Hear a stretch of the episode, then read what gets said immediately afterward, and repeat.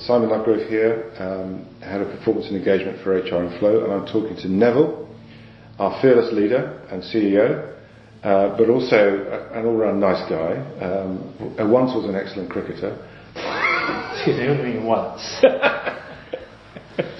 um, uh, um, but uh, also, I mean, more importantly, as far as the podcast is concerned, has got a vision for what HR is facing at the moment uh, in, in, business and in companies and, and what it's not delivering, what it's not responding to, and where it should go. And that's really what we wanted to talk about today.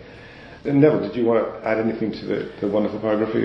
Or, um, uh, no, uh, other than the fact that I've had a new lease of life on the cricket field, Simon, and I'll explain more about that later. Well, I'm delighted to hear this. okay, so so Neville, this is something that I, I know that you're passionate about. You, you, talk a lot around it. Um, some of the subject matter is, is simple. Um, a lot of the subject matter, because we're talking with organisations and concepts and also uh, different directions in movement, some of it is more esoteric. Nevertheless, it is important. So, can you talk around the problem statement as you see it for HR at the moment? What's, what's the dilemma that, that, that we have? The, the dilemma is in trying very hard to provide services to a business that will help the people work better, perform better, be better managed.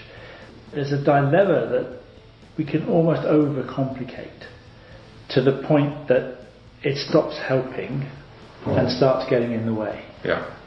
And I read survey after survey where there is a disconnect between what HR believe they're actually doing for a business and what employees or management believe that they're actually contributing. And that disconnect worries me.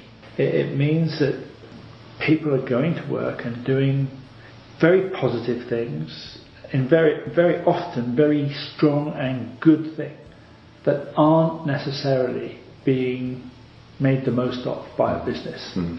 So it's not that we're saying that, that HR are not doing good things, it's that the business doesn't appreciate how good very often they are. Mm.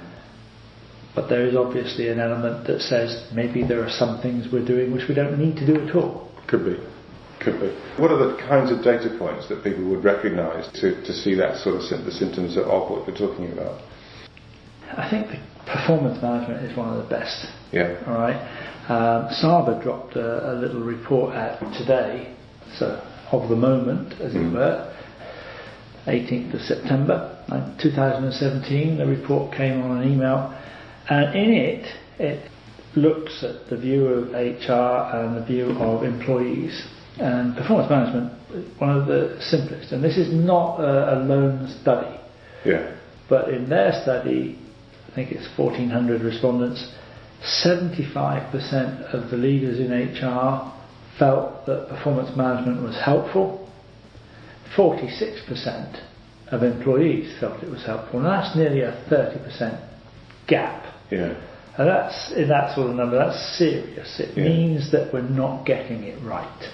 Yeah. Um, it means that and I, I, I, had somebody explain to me the other day, well, you've got to understand that performance management is really for the company. Well, actually, it's not. The result is for the company, but the management of performance is, is a responsibility of everybody.